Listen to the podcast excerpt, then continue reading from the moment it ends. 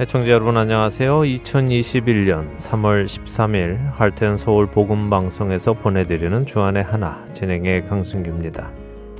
지난 한 주도 우리 영혼과 육신의 구원자이신 예수님께 우리의 모든 부정함과 불결함을 가지고 나아가 깨끗함을 받고 치유받으신 여러분 되셨으리라 믿습니다.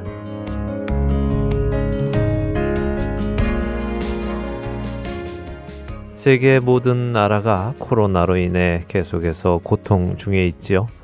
그런 중에도 한국은 코로나 방역을 훌륭하게 해내고 있는 나라로 손꼽히고 있습니다. 온 국민이 하나가 되어 열심히 방역 수칙을 따르고 있는데요. 그러나 그런 중에 자신은 괜찮다며 공공장소에서 방역 수칙을 따르지 않아 뉴스에 오르내리는 사람들도 있습니다. 사람들이 많이 이용하는 지하철이나 버스 등에서 마스크를 쓰지 않고 있는 사람들과의 실랑이가 뉴스에 곧잘 보도가 됩니다. 얼마 전에는 한국 KTX 열차 안에서 방역 수칙을 지키지 않아 고소까지 당한 한 여성의 기사가 있었는데요. 현재 한국에서는 공공장소에서 마스크를 내리고 무엇을 먹어서는 안 된다고 합니다. 공공장소에서 무엇을 먹는 것은 코로나 방역 수칙을 위반하는 것이라고 하는데요. KTX 열차를 탄 이 20대의 여성은 열차를 탄 후 마스크를 내리고 케이크를 먹기 시작했다고 합니다. 그런 그녀에게 승무원이 주의를 주었다는데요. 이 여성은 승무원이 자리를 뜨자 이번에는 아예 마스크를 벗고 햄버거를 먹기 시작했다고 합니다. 그러자 주변의 다른 승객들이 대중교통 시설에서 이건 너무 하는 것 아닙니까 하며 항의를 했다고 하네요. 이러한 항의에 그녀는 어떻게 대응을 했을까요? 첫 찬양 함께 하신 후에 말씀 나누겠습니다.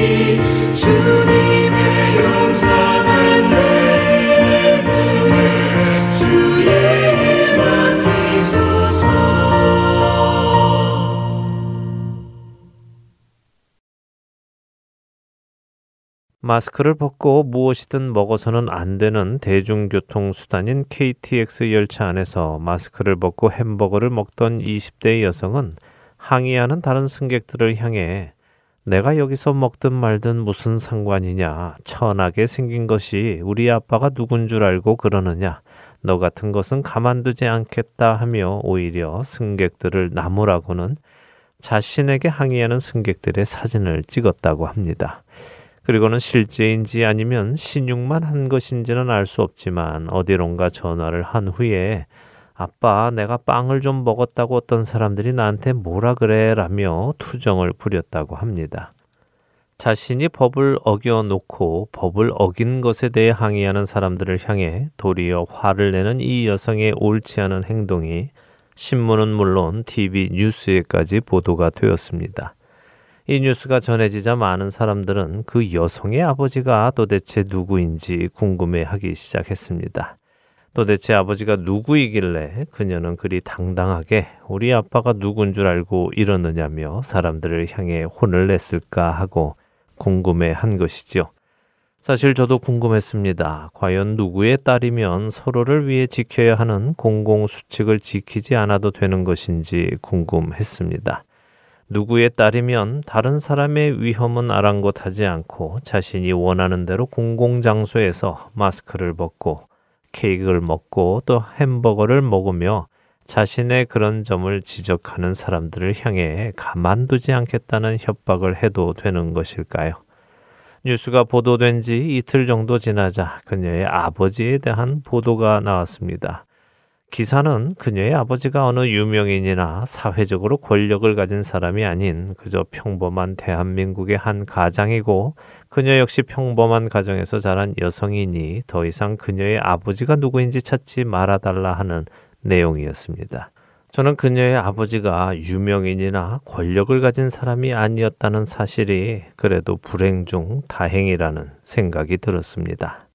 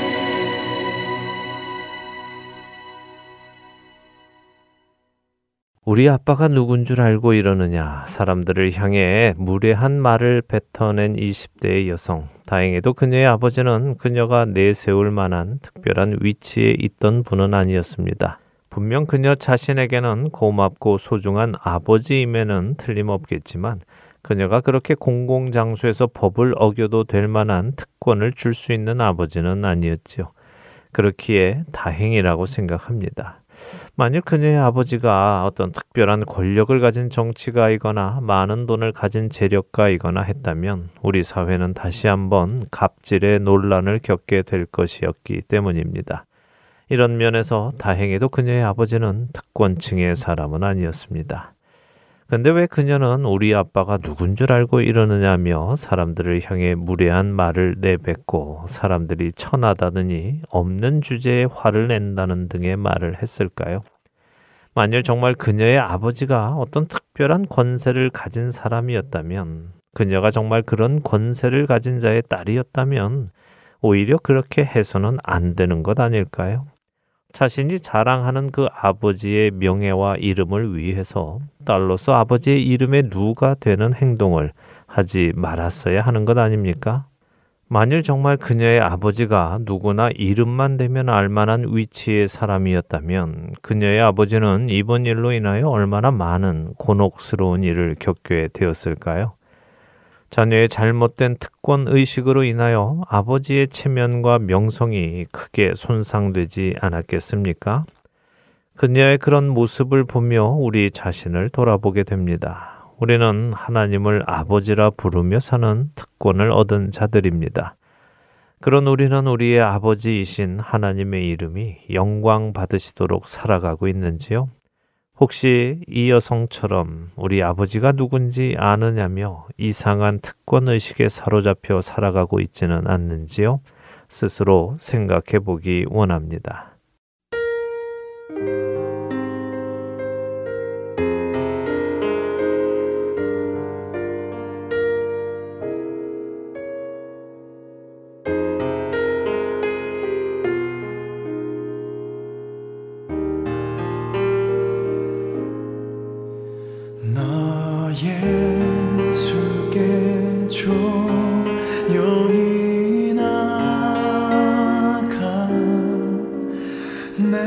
뭐든지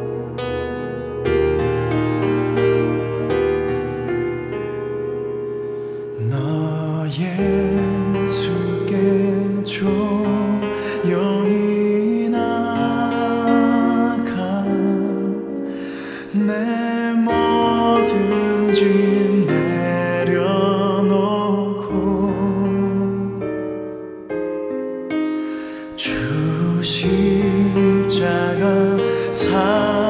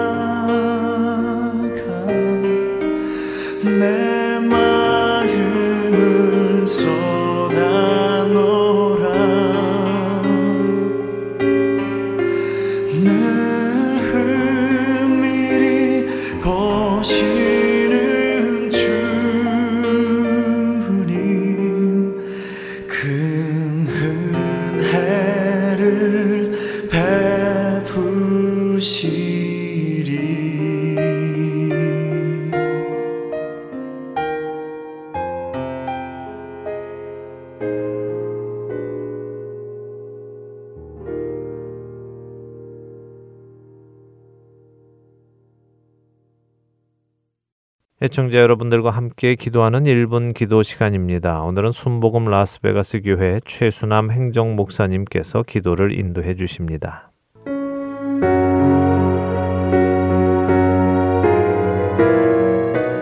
하렌 서울 1분 기도 시간입니다.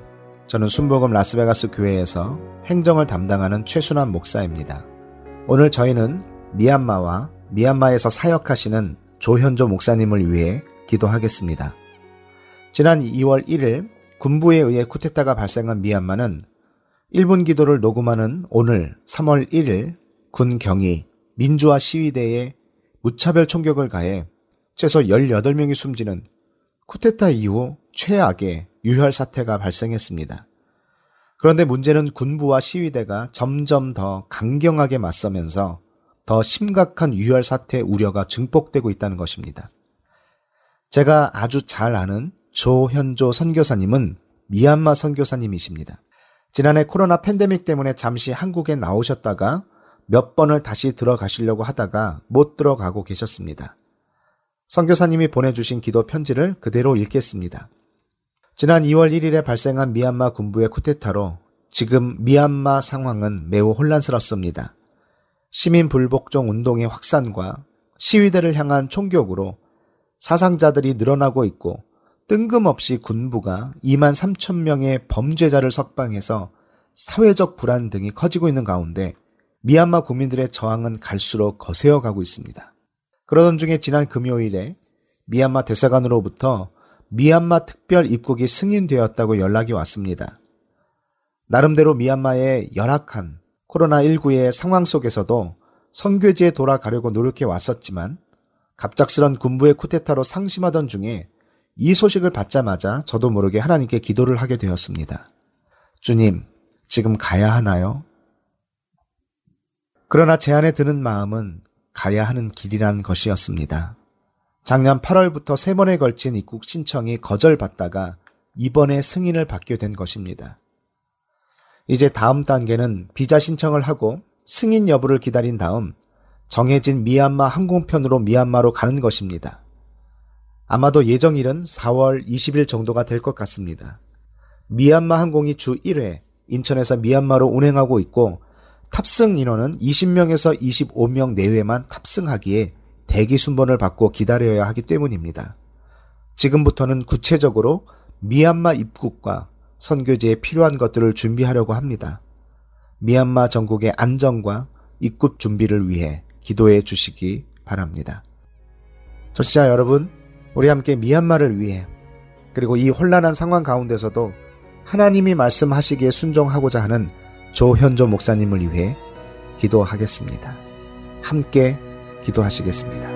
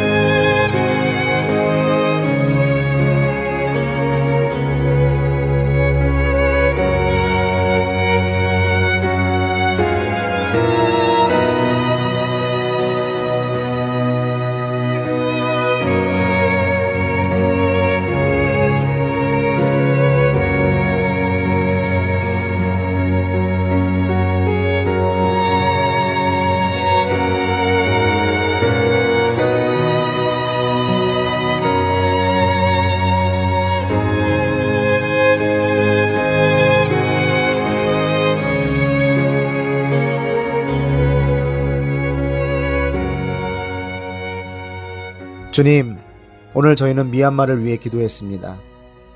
쿠데타로 인해 어수선하고 혼란스러운 이때에도 아직 미얀마 땅에 남아 사람들을 돌보고 격려하고 끝까지 하나님의 살아계심을 증거하는 선교사님들을 보호하여 주시옵소서. 그들을 통해 미얀마의 많은 영혼들이 주님께 돌아오는 역사가 일어나게 해 주시옵소서. 더 이상 이 땅에 소망이 없음을 깨닫고 그래서 결국 길이요, 진리요, 생명이신 주님 앞에 무릎 꿇는 기적의 역사가 일어나게 해 주시옵소서. 주님, 인간적인 마음으로는 지금 가야 하나요라고 묻지만 하나님의 말씀에 순종을 결단한 조현저 선교사님과 함께하여 주시옵소서. 주님의 품에 품어 주셔서 주님 안에서 안정감을 느끼게 하시고 주님을 필요로 하는 그들에게 복음을 들고 나아가는 선교사님이 되게 해 주시옵소서. 어떤 상황 앞에서도 담대하게 하시고 주님을 더 신뢰하고 나아가는 선교사님이 되게 해 주시옵소서. 그래서 군부 쿠테타로 인해 절망 가운데 있는 그들에게 주님으로 인해 희망을 갖게 하시고 삶의 소망을 잃은 저들에게 주님만이 참 소망이심을 보여 주시옵소서. 이제 미얀마로 들어가기 위해 준비하는 모든 준비가 잘 진행되게 해 주시고 특별히 출국을 위한 재정이 채워지게 해 주시옵소서. 예수님의 이름으로 기도합니다. 아멘.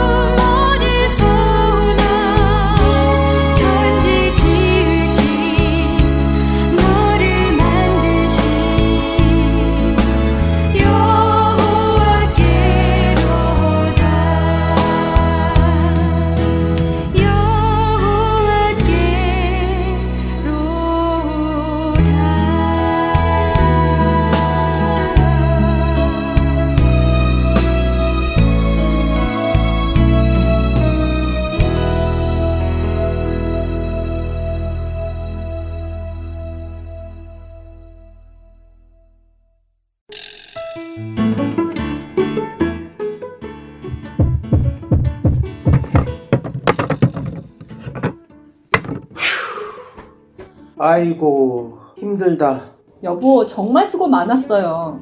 그게 마지막 짐이죠? 음, 이제야 이사가 끝났네. 당신은 이제부터 정리해야 되니 한동안 힘들겠네요. 어, 괜찮아요. 천천히 짐 풀면서 정리하면 돼요. 정말 수고했어요. 아, 참. 하트앤서울 복음방송에 새집 주소 알려줬어요? 짐은 천천히 풀어도 되지만 집 주소 바뀐 것은 빨리 알려줘야 CD가 배달이 오죠. 어머, 이사하느라 정신이 없어서 깜빡했네요. 지금 당장 전화해서 알려드려야겠어요. 602-866-8999 주소나 전화가 변경되었을 때 저희에게 알려주시면 큰 도움이 됩니다. 불필요한 CD 반송과 귀한 후원금도 낭비하지 않게 됩니다. 바쁘시더라도 꼭 연락 주세요. 연락 주실 전화번호는 602-866-8999입니다. 이메일이나 카톡으로 연락 주셔도 됩니다.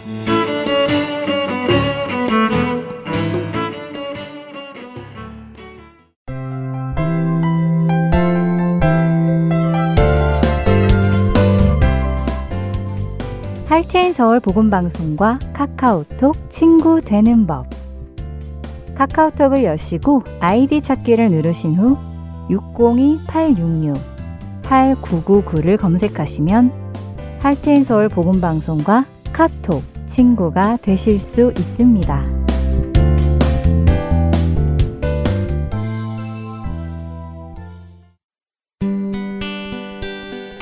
기쁜 소식 사랑으로 땅끝까지 전하는 아랜소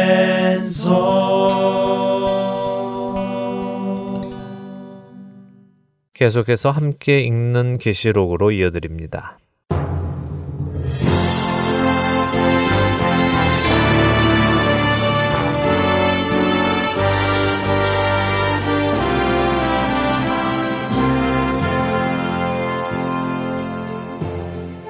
여러분 안녕하세요. 하나님의 구원의 완성이 기록된 책 함께 있는 계시록 진행의 김명아입니다. 네, 여러분 안녕하세요. 강순규입니다. 지난 시간에는 요한계시록 21장 8절까지 보며 처음 하늘과 처음 땅이 없어지고 새 하늘과 새 땅이 나타난 것과 거기에 새 예루살렘이 하늘에서 내려오는 것 그리고 하나님께서 그 백성들의 하나님이 되시며 그들의 눈물을 닦아주시고 사망과 애통함 그리고 곡하는 것이 더 이상 없게 된 것을 보았습니다. 네, 또 이와 함께 둘째 사망 곧 영원히 타는 불못에 던져지는 자들도 보았습니다. 그 중에 두려워하는 자들이 믿지 아니하는 자들과 함께 불못에 던져진다는 것이 기억에 남습니다. 네. 두려워하는 자들이 예수님을 믿으면 받게 될 환난과 핍박이 두려워 예수님께 충성하지 못한 자라고 하신 것이 참 놀랍게 다가왔어요. 네, 뭐 물론 이 부분을 신학적인 논쟁으로 가지고 갈 이유는 없습니다. 예수님을 시인했는데도 핍박과 환난이 두려워서 예수님께 충성하지 못했다면 불못에 가는 것이 신학적으로 가능하냐 아니냐 이것을 논할 필요가 없다는 말씀입니다. 믿음은 항상 행위를 동반합니다. 예수님의 말씀 그대로 자기 목숨을 지키고자 하는 자들은 잃을 것이고요. 예수님을 위해 자기 목숨을 버리는 자들은 얻는 것입니다. 끝까지 견디는 자가 구원을 얻는 것이기에 자기 목숨까지도 미워하지 아니하면 능히 예수님의 제자가 될 수 없는 것이죠. 이것이 예수님의 말씀이며 성경의 말씀입니다. 성경이 말씀하시는 구원에 이르는 믿음은 바로 이런 것입니다. 성경의 말씀을 명심하는 우리가 되기 원합니다. 자, 오늘 계속해서 요한계시록 21장 나머지를 보도록 하지요. 본문이 많은 것 같지만요. 또 내용은 간단히 넘어갈 수 있습니다. 먼저 21장 9절에서 14절 읽고 이야기 나누죠. 네, 함께 읽겠습니다. 요한계시록 21장 9절부터입니다. 일곱 대접을 가지고 마지막 일곱 재앙을 담은 일곱 천사 중 하나가 나아와서 내게 말하여 이르되 이리 오라 내가 신부 곧 어린 양의 아내를 내게 보이리라 하고 성령으로 나를 데리고 크고 높은 산으로 올라가 하나님께로부터 하늘에서 내려오는 거룩한 성 예루살렘을 보이니 하나님의 영광이 있어 그 성의 빛이 지극히 귀한 보석 같고 벽옥과 수정같이 맑더라. 크고 높은 성곽이 있고 열두 문이 있는데 문에 열두 천사가 있고 그 문들 위에 이름을 썼으니 이스라엘 자손 열두 지파의 이름들이라. 동쪽의 세 문, 북쪽의 세 문, 남쪽의 세 문, 서쪽의 세 문이니 그 성의 성곽에는 열두 기초석이 있고 그 위에는 어린 양의 열두 사도의 열두 이름이 있더라. 자, 한 천사가 요한에게 이리 오라 하시면서 어린 양의 아내를 보여주겠다고 하십니다. 자, 그런데 이 천사를 요한은 어떻게 표현합니까? 일곱 대접을 가지고 마지막 일곱 재앙을 담은 일곱 천사 중 하나라고 하시는데요. 네.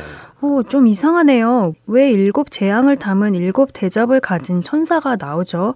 재앙은 이미 모두 땅에 다 쏟아 부어진 거 아닌가요? 네, 그러게 말입니다. 왜 갑자기 일곱 대접을 가진 천사 이야기가 또 나올까요?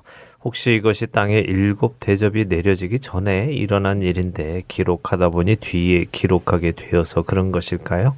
혹시나 그렇게 생각하실까봐 드리는 말씀인데요. 그렇지 않습니다.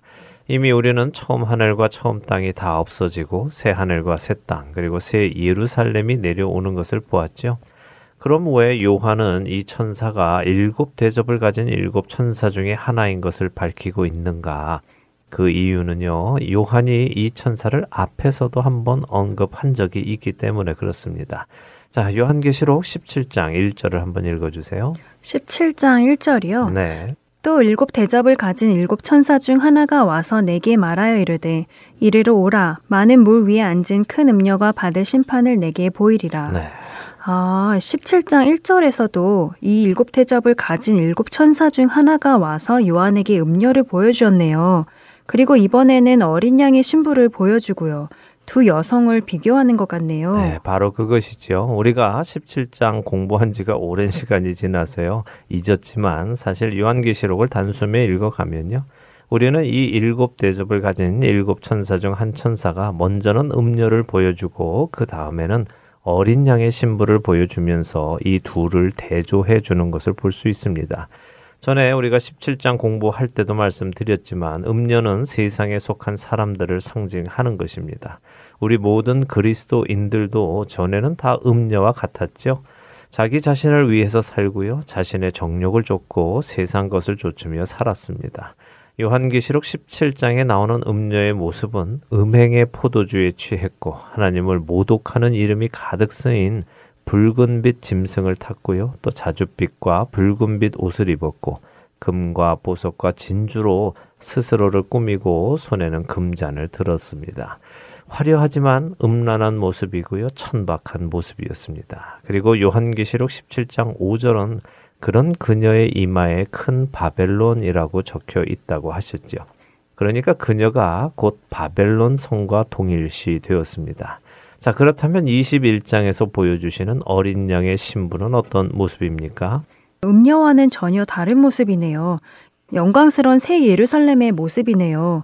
그러면 어린 양의 신부가 새 예루살렘이라는 말씀인가요? 네, 그런데요. 왠지 와닿지 않죠? 신부의 모습이 아니라 새 예루살렘이라는 성의 모습으로 나타나니까 말입니다. 그러나 이것은 상징으로 보면 이해가 됩니다. 17장에서 음녀와 바벨론 성이 동일시된 것처럼 어린 양의 신부와 새 예루살렘 성을 동일하게 보시면 됩니다. 자, 결혼식 할 때 한번 생각해 보세요. 결혼식의 하이라이트. 신부가 입장을 합니다. 그때 사람들의 시선은 모두 신부가 입장하는 입구를 바라보죠. 그리고는 신부가 입고 있는 아름다운 순백색의 웨딩드레스를 보며 감탄을 하고 손에 든 부케를 보며 감탄하고 아름답게 화장을 한 그녀의 얼굴을 보며 감탄합니다. 이처럼 지금 어린 양 예수 그리스도의 신부가 입장을 하는데요. 하늘에서부터 내려옵니다.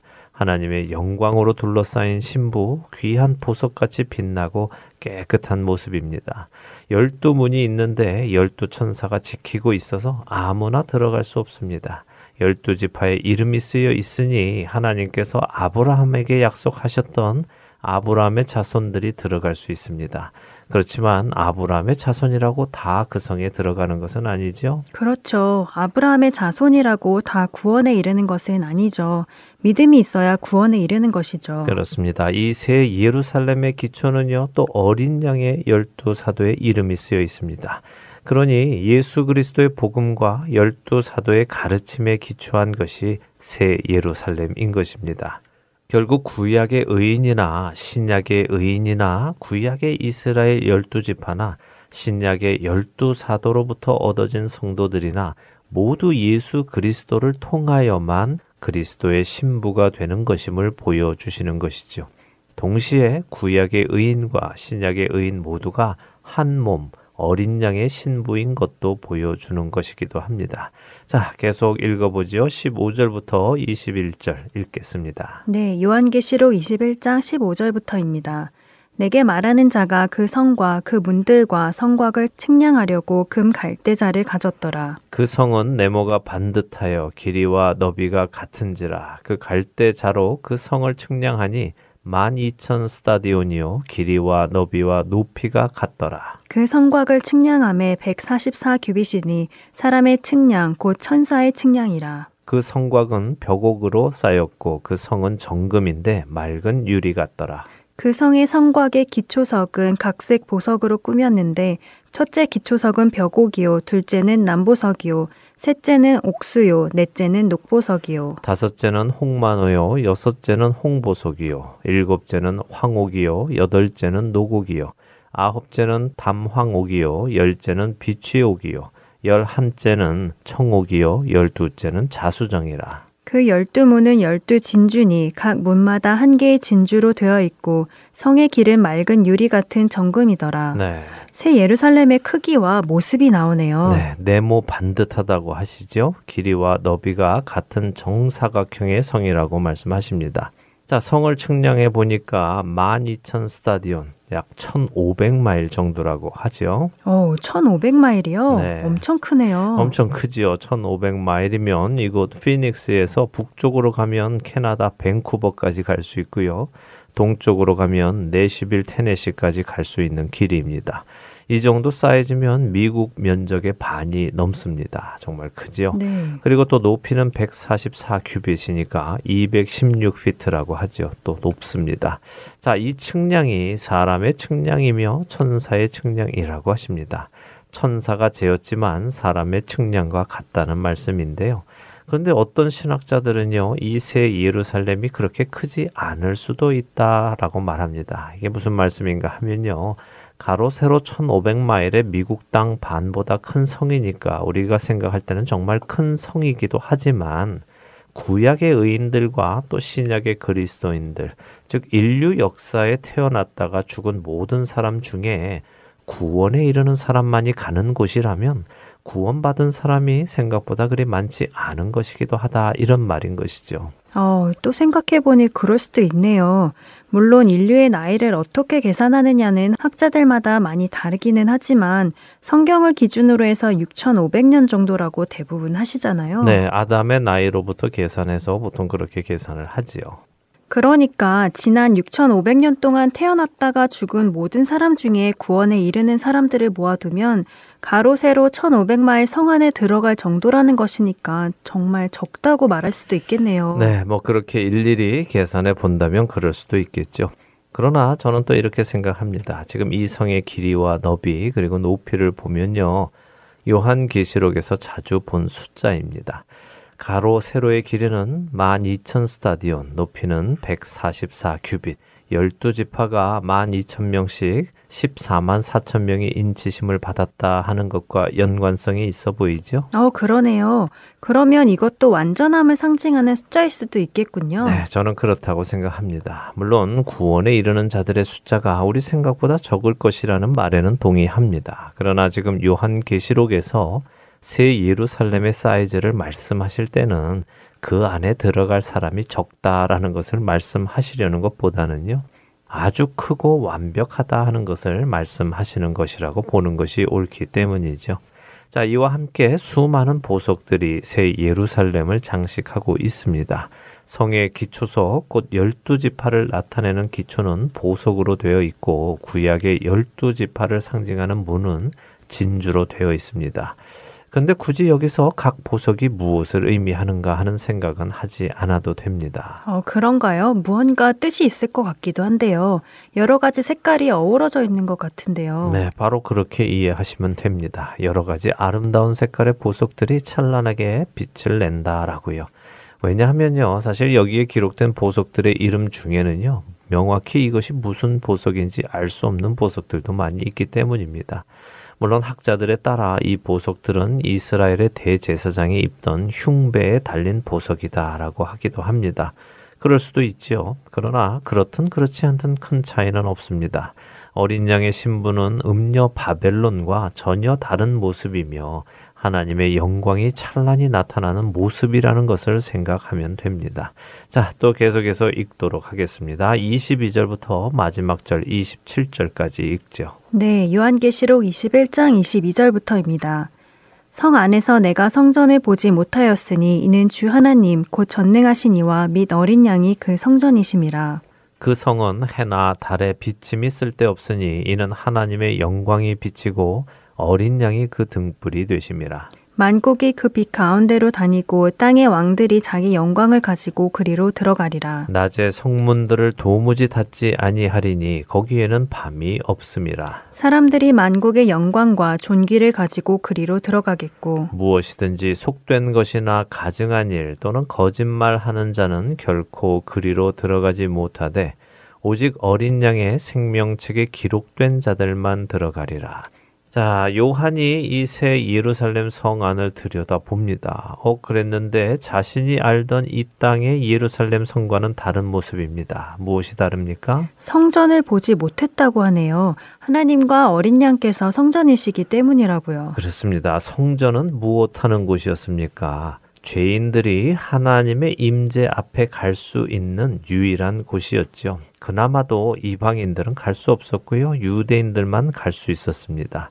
성전 안의 성소는 유대인들 중에도 레위인 제사장들만 들어갈 수 있었고요. 성소 중에서도 지성소는 제사장들 중에서 대제사장이 1년에 딱 한 번 대속주일에 갈 수 있었습니다. 그런데 이제는 그런 성전이 필요가 없습니다. 하나님과 어린 양인 예수 그리스도께서 친히 우리와 함께 계시기 때문입니다. 그리고 이 새 예루살렘 성에는 해나 달의 비침이 쓸데 없다고 하십니다.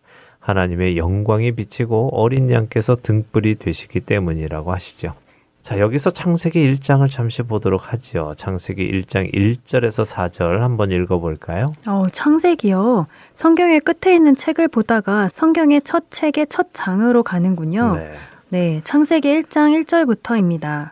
태초에 하나님이 천지를 창조하시니라. 땅이 혼돈하고 공허하며 흑암이 깊음 위에 있고 하나님의 영은 수면 위에 운행하시니라. 하나님이 이르시되 빛이 있으라 하시니 빛이 있었고 빛이 하나님이 보시기에 좋았더라. 하나님이 빛과 어둠을 나누사 자, 하나님께서는요, 어떤 목적을 가지고 천지를 창조하셨다고 제가 누누이 말씀드렸습니다. 그리고 그 목적은 하나님의 백성을 얻는 것이었습니다. 하나님의 자녀를 얻는 첫 단계로 하나님께서 하신 것이 무엇입니까? 바로 흑암에서 빛이 있으라 하심으로요. 빛과 어둠을 나누시는 것이었습니다. 그리고 하나님께서 보시기에 무엇이 좋았다고 하십니까? 빛이 좋았다고 하시네요. 네, 그렇습니다. 어둠도 좋았다고 하시나요? 오, 정말 그렇네요. 어둠도 좋았더라 하시는 말씀은 없네요. 그렇습니다. 하나님께서는 빛과 어둠을 구분하시는 일을 가장 먼저 하셨고요. 그 일을 인류 역사, 곧 성경의 역사를 통틀어서 하셨습니다. 빛의 아들들과 어둠의 아들들을 가르는 일 말입니다. 이제 그 일을 마치셨지요. 창세기 1장 14절에서 18절에는요, 하나님께서 해와 달을 두어 낮과 밤을 비추게 하시는 것을 봅니다. 희한하죠? 우리 생각에는 해가 있어야 빛이 있는데, 하나님은 빛을 먼저 만드시고 그 빛을 주관하도록 해를 만들어 놓으셨다는 것이 말입니다. 자, 그런데 이제 요한계시록 21장에 오니까 그 해는 더 이상 필요 없어졌습니다. 왜냐? 참 빛이신 하나님과 예수님이 친히 함께 계시기에 그렇습니다. 이제는 낮과 밤을 주관할 필요가 없어졌습니다. 만국이 그 빛 가운데로 다니고 해와 달이 이제는 낮과 밤을 주관할 필요가 없기 때문입니다. 만국이 그 빛 가운데로 다니고 땅의 왕들이 자기 영광을 가지고 그리로 들어간다고 하십니다. 여기서 혹시라도 만국이 이 세상이고 땅의 왕들이 세상의 왕들이라고 생각하시면 안 됩니다. 아, 맞아요. 잠시 그런 생각이 들 뻔했는데 지금 이미 세상은 모두 심판을 받고 이제는 구원받은 자들만이 남아있다는 것을 생각하니 그들이 만국이고 그들이 이 땅에서 천년 동안 왕으로 섬겼었다는 생각이 나네요. 네, 바로 그들을 의미하는 것입니다. 밤이 없어서요. 성문도 닫히지 않는다고 25절은 말씀하시죠. 옛 예루살렘 성은요, 밤에는 적들이 쳐들어올까봐 성문을 닫았습니다. 그러나 이제는 적이 없기 때문에 또한 어둠이 없기 때문에 성문을 닫을 필요가 없습니다. 안전하고 완전하고 안심할 수 있는 것입니다. 자, 그리고 다시 한번 27절은 이 새 예루살렘에 들어올 수 없는 자들을 나열해 주시는데요. 누굽니까? 속된 것이나 가증한 일 또는 거짓말하는 자는 결코 들어갈 수 없고 오직 어린 양의 생명책에 이름이 기록된 사람들만 들어간다고 하시네요. 네, 지속적으로 말씀드리지만 바로 이것이 요한 계시록의 주제입니다. 적그리스도가 누구냐, 666이 무엇냐, 14만 4천 명은 누구냐, 이런 것을 알려주는 것이 요한계시록의 목적과 주제가 아니라요. 결국 마지막 날에 누가 새 예루살렘에 구원받아 들어가느냐, 어린 양이신 예수 그리스도의 보혈로 깨끗함을 받고 흰옷을 입고 자기 행실을 깨끗이 지키며 짐승에게 경배하지 않고 믿음을 끝까지 지킨 자들, 어린 양의 생명책에 이름이 기록된 자들만 들어간다고 하시죠. 바로 이 말씀을 굳게 믿고 어떤 어려움 속에서도 자기 믿음을 버리지 않고 주님을 위해 자기 목숨을 내어놓는 자가 들어가는 것입니다. 그 말씀을 들으니 마음이 다시 비장해지네요. 요한계시록 21장의 일이 나의 일이 되기 위해서 믿음을 꼭 붙잡아야 하겠습니다. 그렇습니다. 요한계시록 1장에서 읽었던 말씀 꼭 기억하시는 우리 모두가 되기 원합니다. 1장 3절이지요. 이 예언의 말씀을 읽는 자와 듣는 자와 그 가운데에 기록한 것을 지키는 자는 복이 있나니 때가 가까움이라. 요한계시록의 말씀을 읽고 듣고 지키는 자가 복이 있다는 말씀이군요. 네. 우리는 흔히 읽고 듣기는 하는데 지키는 것에는 좀 약한 것 같아요. 지키는 것까지 꼭 해야 복이 있다는 말씀이네요. 그렇습니다. 읽고 듣고 끝내는 것은 모래 위에 집을 짓는 우둔한 사람과 같습니다. 부디 우둔한 사람이 되지 않으시기 바랍니다. 자, 함께 읽는 기시로 이제 21장을 마쳤습니다. 이제 22장 한 장만을 남겨 놓았는데요. 다음 시간에 잘 정리하도록 하지요. 네, 정말 마지막 장을 남겨놓고 있네요. 마지막 장을 기대하며 저희는 다음 시간에 다시 찾아뵙겠습니다. 한 주간도 믿음을 지키시는 여러분 되시기 바랍니다. 안녕히 계십시오. 안녕히 계세요.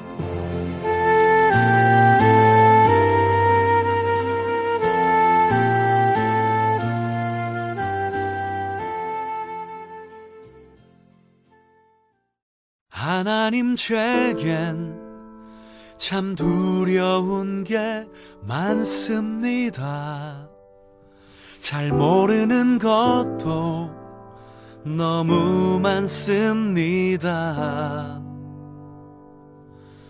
부끄러운 일은 헤아릴 수도 없고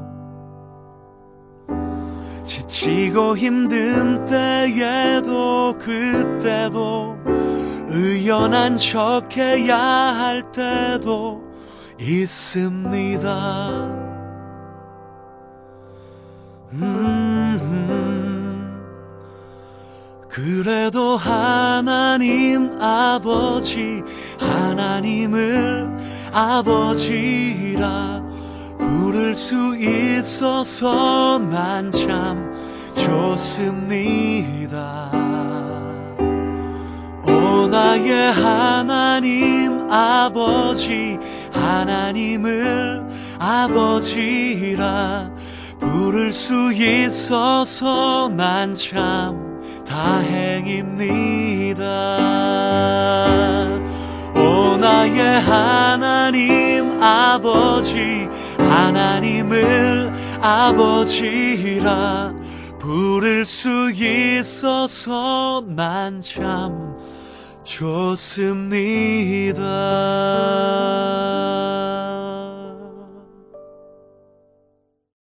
주차하기 참 어려운 한국에서 종종 교회 근처 주택가에 불법 주차를 해놓고 예배에 참석하는 사람들이 있다는 뉴스를 듣습니다. 그 주택의 주인이 차를 타고 나가려고 해도 불법 주차한 차가 앞을 가로막고 있어서 차를 빼지 못하는 상황에 불법 주차된 차에 적힌 전화번호로 전화하여 차를 빼달라고 요구하면 지금 예배 중이라 차를 뺄 수 없으니 기다리라는 말이 돌아온다는 소식도 들립니다. 또 심지어는 감히 예배 중에 방해를 한다며 호통을 치는 성도도 있었다고 하더군요.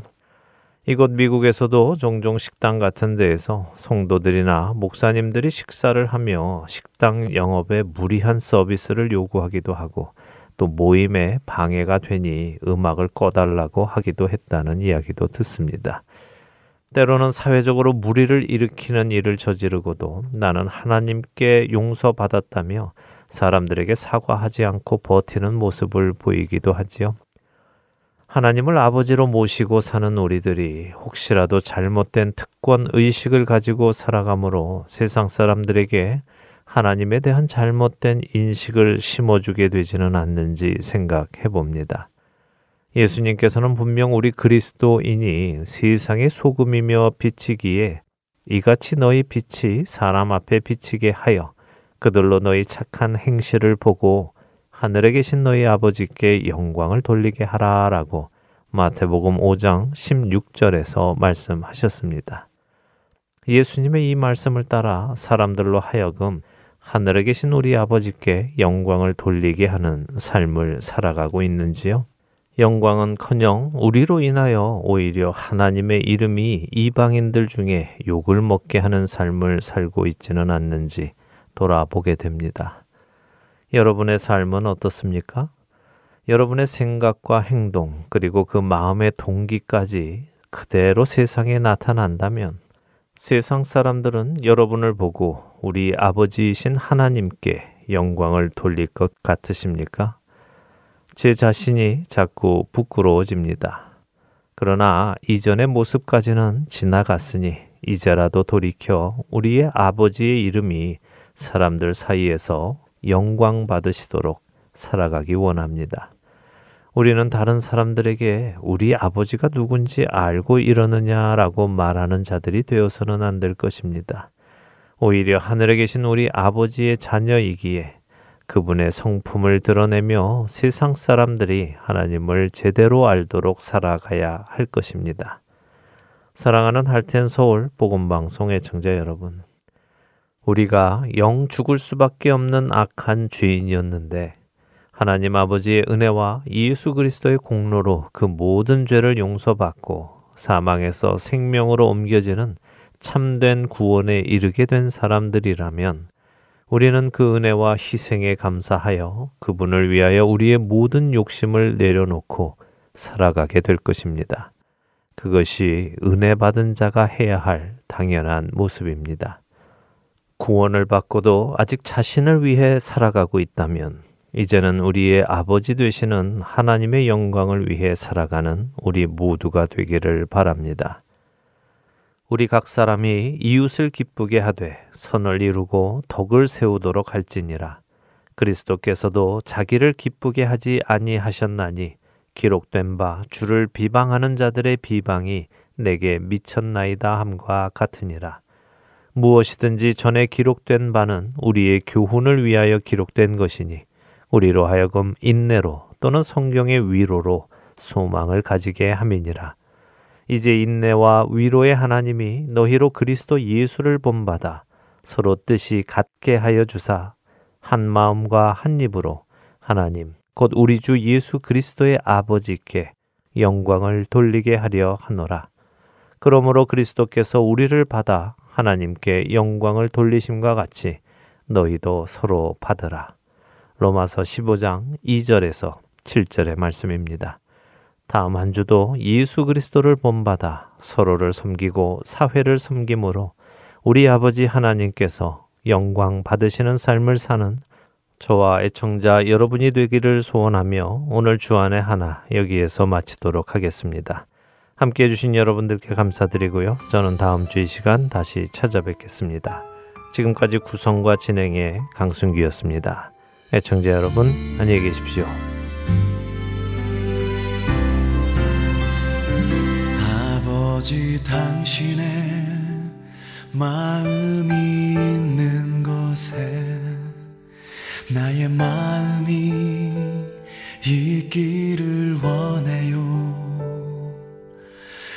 아버지 당신의 눈물이 고인 곳에 나의 눈